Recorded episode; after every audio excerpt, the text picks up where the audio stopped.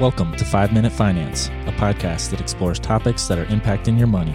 Join us as we discuss what is moving the economy, markets, stocks, and personal finance.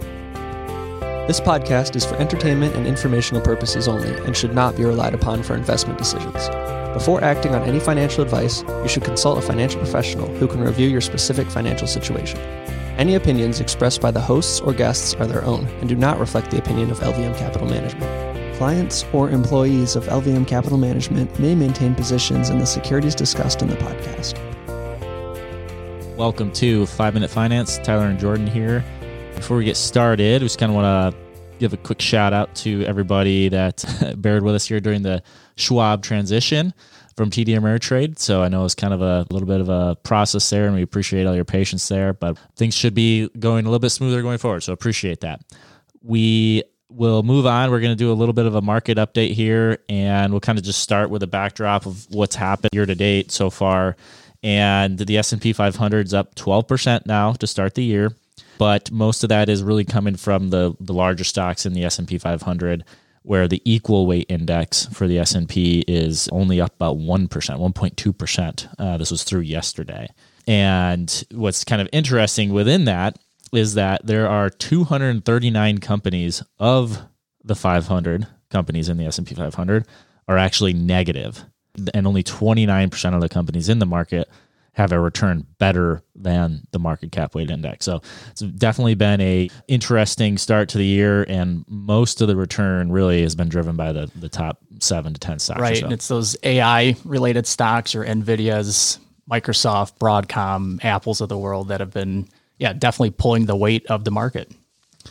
Yeah, and we are just working on our monthly letter as well, and I have some interesting statistics in terms of the stock market pullback that we've seen in August and September. And what it shows is is that when you have a bad August and September, historically October ends up being a good period as well as the entire fourth quarter. So I think we have about 12 instances here going back to 1952 where you've had negative returns in August and September.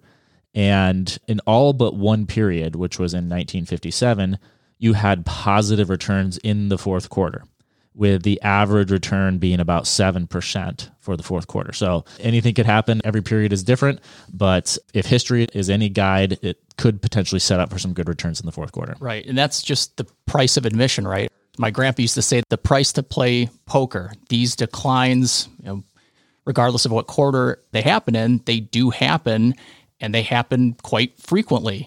We've got a page here that shows how often we see you know, pick your magnitude of decline, one to 50%, the percentage of years that that happens in, or, you know, it happens every blank years. You know, we're kind of in this five to 10% drawdown range that we've seen so far. Statistically, very normal. You know, 94% of the time we get a 5% pullback. So I'd say, Tyler, this is a very run of the mill decline that we're seeing kind of going into the second half of the year. Yeah. And I think just on top of the 5% pullback that we've had, I was just looking this morning. I think we've had eight five percent pullbacks just oh, in oh, wow. the last three years, and obviously some of those would be inclusive of the thirty five percent decline we saw during COVID, the the twenty five percent decline we just saw last year from from January to October.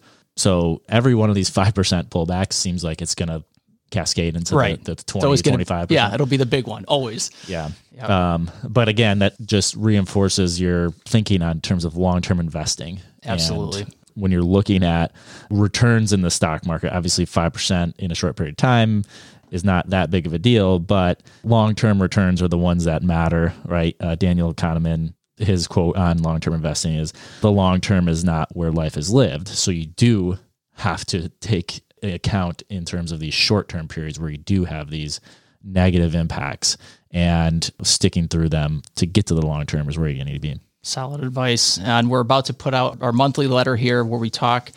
Uh, you know, the market kind of climbs this wall of worry, we like to say, and investors are cautious. Could this be viewed as a contrarian indicator? And some of you, you know, who we've met with in the past couple months, you've seen this slide, but it's a relatively new one. A lot of money has flown into money market mutual funds, and this is different than just cash sitting in a bank account. These are very short term debt instruments, treasury bills, and the such. But we're at a record balance for money market mutual funds. Investors are getting paid on cash. So you're getting uh, paid to be a little cautious where you haven't for realistically the last decade and a half now. But at some point, those dollars might reverse and end up going back into the market, driving stocks higher. We see on average, Bank of America does a survey of fund managers to see who's overweight bonds to stocks. And again, this seems to foot with fears that investors have about you know, the election coming up. Is inflation going to come down? Banks are tightening credit standards. Will lending slow? you see managers generally overweight bonds, but again, you're getting paid right now where you where you weren't before. Yep, and that is kind of interesting. We do have a fixed income slide here where we're, we're looking at the fixed income returns or yields that we've seen over the last five years or so. And we have some actually some decent returns in fixed income. So it is yields. somewhat rational behavior by investors putting money into short term cash that's now earning something, which you have to go back to early 2000s sure. to, to see those kind of yields on short term government bonds. Right. And we, we've talked about this before, but when we run projections or we talk about long term stock returns, the market, you know, what between six to ten percent on, on your stocks, and now you're getting four to six percent on fixed income. It's a pretty good trade off for I'd say you know half to a third of the volatility in traditional fixed income instruments that you would see in a normal quote unquote stock portfolio. Yep. And we'll kind of wrap it up here as, as we enter October. We're going to get into earnings season for the S&P 500 for for companies reporting in the third quarter here.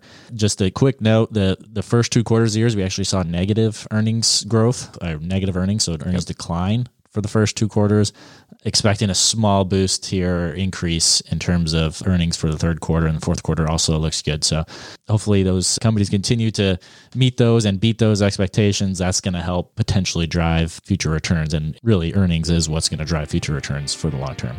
Good. Well, thanks everyone again sticking with us through the transition, the TD Schwab conversion. Any questions? Podcast at lvmcapital.com.